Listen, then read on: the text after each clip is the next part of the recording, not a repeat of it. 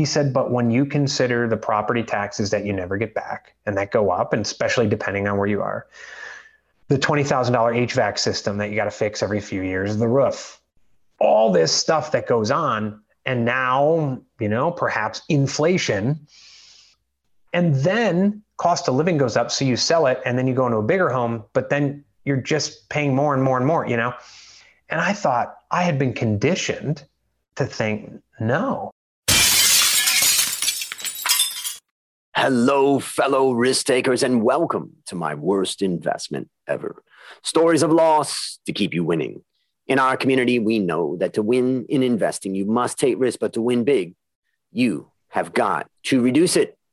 To join our community, go to myworstinvestmentever.com and receive the following five free benefits. First, you get the risk reduction checklist I've created from the lessons I've learned from all my guests. Second, you get my weekly email to help you increase your investment return. Third, you get a 25% discount on all A Stotz Academy courses. Fourth, you get access to our Facebook community to get to know guests and fellow listeners. And finally, you get my curated list of my favorite top 10 episodes. Fellow risk takers, this is your worst podcast host, Andrew Stotz from A Stotz Academy. And I'm here with Kurt Mercadante. Kurt, are you ready to rock? I am ready to rock and roll. Ah, I'm going to introduce you to the audience. And before I do that, for the viewers out there, I'm just going to share a little a little book that I showed Kurt before we got started. And this is the book called Strength Finders. I found it one of the most excellent resources to understand myself and my strengths. And my top five are activator, strategic, maximizer, significance, and focus.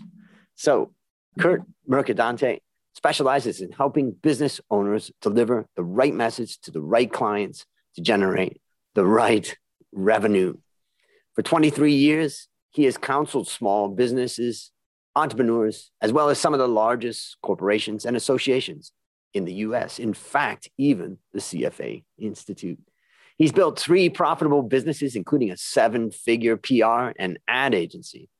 Kurt has trained, coached, and delivered keynotes and workshops to clients across the globe. He is a Gallup certified strengths trainer, a certified human behavior consultant, host of the Authority Brand podcast, and author of the best selling book, Five Pillars of the Freedom Lifestyle. And speaking of freedom lifestyle, Kurt and his wife, Julie, are currently traveling the US with their four children. My goodness, Kurt, take a minute and fill any further tidbits about your life. Yeah, thank you for that. All lies. You just read, I sent them to you, but they're all lies. Don't believe a thing that Andrew just said. no, I, I, appreciate being here. And, you know, freedom is what it's all about. We decided last year as the world was on fire, what the heck? Let's just sell everything we own and, and hit the road. And, and we've been having an absolute blast. And as I tell people, we're traveling where we feel we're, we're most free and fulfilled. And it's working out so far. That's fantastic. And tell tell the listeners out there about the podcast and your book so that they can kind of understand what they would get from, you know, getting involved in these things. Yeah. So one of the, I mean, you read what I do, right? Message, right mm-hmm. clients, right revenue. And the reason I do that is that's the basis of building what I call an authority brand. And when you build that authority brand, it enables you, it fuels what I like to call a freedom business. You know, I had a five, uh, seven figure PR and ad agency. And three and a half years ago, I woke up on a Tuesday morning. I shut it down at peak revenue, fired all my clients. I was 60 pounds heavier. I wasn't being an epic dad, epic husband, anxiety attacks. And I just wasn't the person I wanted to be. And I woke up and I was supposed to fly to DC. We were living in Charleston, South Carolina at the time. The following week, it was Thanksgiving week. I was supposed to take the week off, and it didn't stop everyone from calling. Well, just hop on this call, hop on this thing. And I woke up Tuesday and I said, if I go to that meeting next week and my plane goes down to or from that meeting, is it worth it? Mm. And the answer was nope. And I fired them all. And I started my current speaking, training, and coaching company, helping people build businesses that, you know, a lot of people start their business and they want to have freedom. They build a prison instead. My goal is to help them build something, build a business that that allows them to work with their ideal clients. And those ideal clients, that's not just, you know, important for profitability. I mean, it's important for your brand. It's important for mental health because you don't want clients who suck. Because when you have clients that suck, it like literally sucks your soul out of you. So you work with those people to provide your unique and fulfilling impact, and as many of them as you can handle to allow you to still live the life you want to live. Mm. And uh, that's inspiring, really, and it's a challenge to the listeners out there. Like, you know, you can reshape yourself completely, and you can do it at any time. It just feels like you can't. So I think it's a real good inspiration. I just wanted to, before we get into the big question of the podcast, I was just thinking about, you know, I was thinking about my listeners out there. I know a lot of people either have businesses, want to start businesses, they got great ideas, they've got excitement, they got knowledge, they got passion. And I just want to talk about the message. You know, you're talking about the message, mm. the right message, the right clients, you're talking about authority branding, these types of things. And I'm just thinking that, you know, maybe one thing I can do is tell just a quick story about my own situation and then you give me some feedback on that basically Great. one of the things i noticed and i think it's probably the case for a lot of kind of idea people like myself we got a lot of ideas and i've got a lot of ideas of things that i create things that i use things that i sell but sometimes we just get so many ideas that we end up kind of confusing people about our message now i went through a process with one of my guests where i kind of this was episode with chris reed who is an expert in linkedin and basically, he has a pink mohawk and he's a CEO. In fact, he's the only CEO in the world with a pink mohawk. And I thought to myself, what's my pink mohawk? And I decided that I would introduce myself as the worst podcast host of my worst investment ever podcast. And I just thought that that would be the most unique thing that I could do to get get noticed in this world. But I just would be curious about, you know, my business. I do valuation. I have the valuation masterclass, and I do many, many other things. But I'm just curious about your observation of that. Yeah, what, what I like to say is that, and this is true just not for financial professionals, but for all of us, right? We're business owners, right? We're smart people. Most of us, maybe not me, but but most of us are smart people, and most of us have a lot of ideas. The problem is when we meet our potential clients, we have all those ideas, and we want to share them all with that potential client. And we often go up to our potential client, we share all our bells, our whistles, our bullet points, all our ideas, everything we offer, our background, our experience, all of that. And I call that verbal vomit. We verbally vomit all over them because all that client wants to know is what's in it for me. They may love you as a human being. They may have empathy for you. They may want to go out on the golf course and have a beer with you. But guess what? When you start asking them for money, they want to know what's the positive impact I'm going to get from using that money? So at the very beginning, you introduced me and said he helps business owners deliver the right message to the right clients to generate the right revenue. If you ask me, if I go to a networking event, anyone asks me, what do you do? I never share a job title. I never say coach, consultant. I never say any of that. I say, well, I help financial services professionals deliver the right message to the right clients to generate the right revenue because that's all about the impact they get when they give me money. The next question is, no kidding, how do you do that? Oh, well, would it be worth 20 minutes to get on a call to learn how I can help you deliver the right message to the right clients? And then when we get on that call, I don't say a thing. I say I clarify why we're on the call, and then I listen. Mm. So you're having challenges delivering that message to the right clients. You know, where do you want to be at the end of the year, and what are some challenges to get there? And then I close my ears, or I open my ears, I close my mouth, I take out my pen and I take notes because they're about to give me the roadmap to everything I need to do to close a deal because there's different things I do. I do corporate trainings, I do, you know, I help people build freedom business.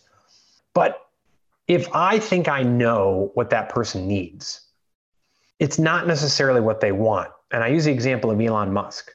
Elon Musk sells a ton of Teslas to people who don't care or care anything about the sustainability aspect, the green aspect, right? If he walked around in sandals and a tie-dye t-shirt talking about saving the world, right? He wouldn't sell any Teslas. He went on Joe Rogan's podcast, three hours and 15 minutes. A little bit was about the environment. You know what it was about? It was about zero to 60 in 1.7, the mm-hmm. self-driving car, all that cool stuff. He went on Jay Leno's, you know, car show and talked about bulletproof glass. Why? Because he knows people want a status symbol. And there's a lot of people out there who pay a lot of money who are like, yeah, it'll help the environment, but here's what I want. You get into find out what you want. And by the way, in the financial world, a lot of people offer very similar, you know, in any industry, right? So you line up 10 people, right? But how do you, so we start with the ideal client. How is your ideal client different from John's client, Jane's client, et cetera? So I had a, a financial advisor go through my branding boot camp last year. And he decided to niche down to people he really wants to help and who want what he has to offer were people who were probably 55, 60 within five, 10 years of selling their medical practices. So really niche down. Everything he does speaks to them and what they want. Now, mm. that doesn't mean if some 40 year old comes through and wants to invest with him, he's going to say no. But when you're going to spend your valuable time, resources, you mentioned LinkedIn, if you're going to go out, I teach people to use Sales Navigator to build sales mm. lists and go out. There's 262 million active users on LinkedIn. I don't want to target all of them, right? I want to find my ideal clients and I want to speak to them. And by the way, as you speak to them, you're going to find out what they want and maybe you tweak that. So that that line like for me, right message, right clients, right revenue, I call that your impact story. I don't call it value proposition. The reason I don't do that is look up proposition in the dictionary and you know unless you're in a business having to do with prostitution but it's also not a proposal you're not cutting a deal it's just this is how i help my clients and that person can opt in or opt out. Oh, that's not for me. Great. Oh, mm. how can I learn more? Great. Come on in.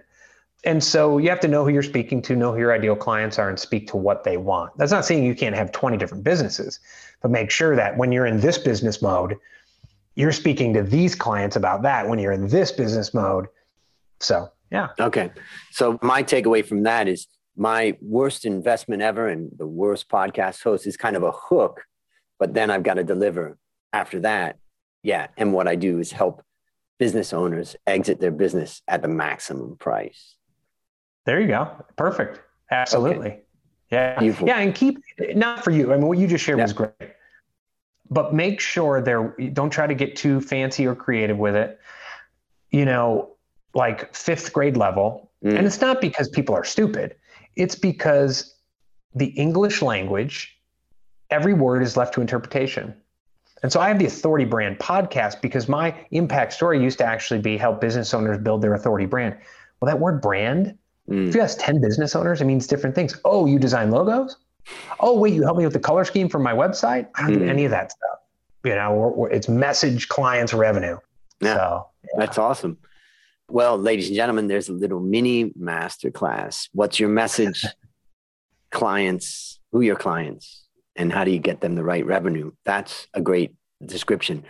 Well, now it's time to share your worst investment ever. And since no one ever goes into their worst investment thinking it will be, tell us a bit about the circumstance leading up to it and then tell us your story. Yeah, you know, you asked me that question, the worst investment ever, and and I usually I like to go with the first thing that comes into my gut because usually that's the re that's that's like without a filter, right? And so I'd have to say a home but not a specific home. All the homes I've ever bought. And we've bought, I don't know, four or five homes in the last 20 years. And I wouldn't have said that a while ago. And probably about three years ago, we got a new financial advisor. Actually, about six years ago, we got, and he he came in with a different strategy. And a lot of financial advisors say, no, don't do that strategy. That's neither here nor there. But one of the things he said is, this is going to sound counterintuitive. And he was a former CPA turned financial advisor. And he said, I tell my clients, or I, I urge or invite my clients to not think of their home as an investment unless you're flipping it. You know, you're going to sell it in two years and it's a, you're, you're, you're, you know, he said, but when you consider the property taxes that you never get back and that go up, and especially depending on where you are, the $20,000 HVAC system that you got to fix every few years, the roof, all this stuff that goes on, and now, you know, perhaps inflation.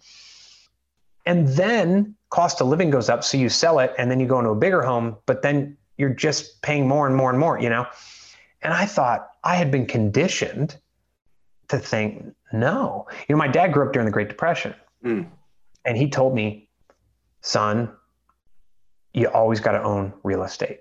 They can never take that away from you. And so I was conditioned, right? And so when he told me that, I'm like, okay, I don't know if I agree with that. I don't know if I agree with that. Over the last couple of years, I, have come around on it. And, you know, we sold our home last year. And, you know, my mom's at a pace where, okay, they've made a, you know, several hundred thousand dollars on their home. My dad passed in 2012, but she's doing the home's too big for her. We're like, sell it. She's like, where would I go? Now the cost of living has gone up. Mm. And so, you know, we sold our home last year. I, and by the way, we've also traveled around the world and we, we've traveled a lot through Europe. They don't have the quote unquote, to quote George W. Bush, the ownership society of homes mm-hmm. in many mm-hmm. cases. They rent. There's a lot of other things they do, like they pick up fresh fruit on the way home rather than going to some mega store and getting 72 pork chops that they're never going to yep. eat, right? Yep. And so we're like, wow, people survive with renting. And now, as we've been doing this throughout the, I'm going to be hard pressed to ever buy a home again unless it's in the middle of nowhere and I can just pay cash and we're going to be there for the rest of our life. Or, hey, here's an investment. Let's flip it quickly and do that. Now, that's just me. I know some people would disagree mm. with that. I've talked to some financial advisors who said, yeah, you're, you're about right. You know, but, mm. but that's, that's my, uh, I would say that's my word. And, and we lost big and we've made it back. Mm. But overall, it's like you go to a casino 10 times, and if you're doing really well, you're even. That's where we're at, you know? Yeah. Yeah. So, what would you say you learned? How would you summarize what you learned from this? I think one thing I learned is the conditioning isn't necessarily true. And that applies to a number of things.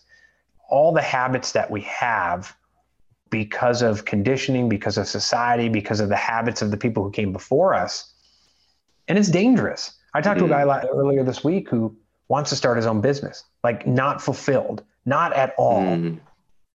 But the minute he brings it up, the people around him, and, and something you said at the beginning of this, you said about, you know, you can change and you can make that change.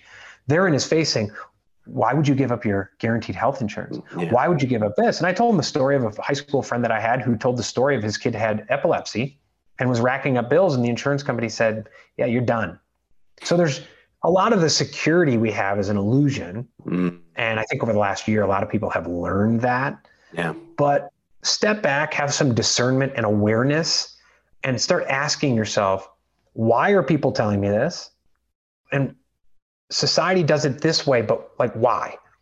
Otherwise, you're kind of an automaton on a moving walkway that you're not allowed to leave. that's you know i just want to share a few things from your story the first one is it kind of made me think about your travels to europe and your travels around the world traveling around the world really helps open up your mind because you can't it, the whole world can't be wrong you know it's one thing to go to another state you know if you're living in the us and go out oh, the way they do it in alabama is stupid compared to the way we do it in texas or whatever that yeah. is.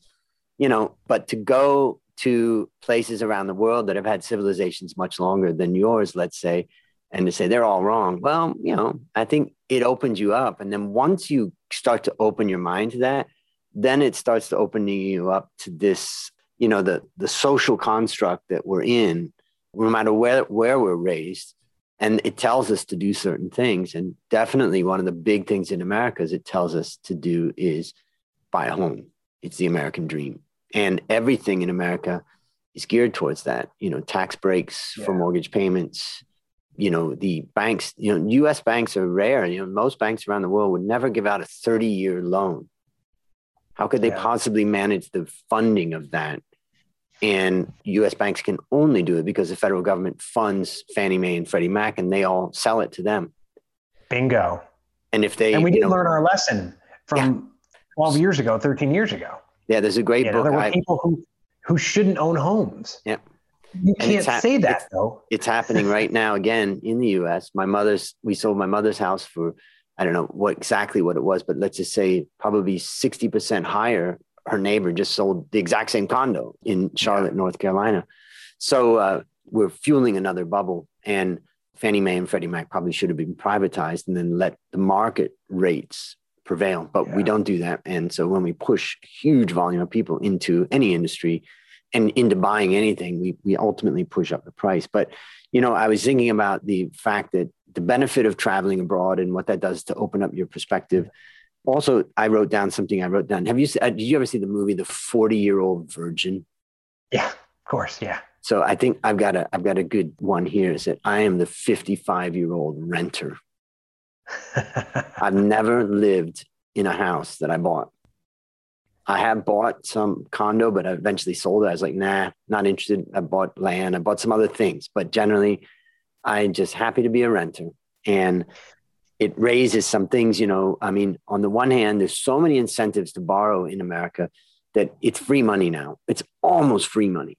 And what many people don't realize, of course, is what you said property tax, the expenses of maintaining it, and all that. But even then, you could argue that with so much tax incentives that are given and so much incentive on keeping interest rates low, it's very seductive. So I just, you yeah. know, it just got me thinking about this. It's not for everybody, but for those people that want the freedom of just renting, go for it.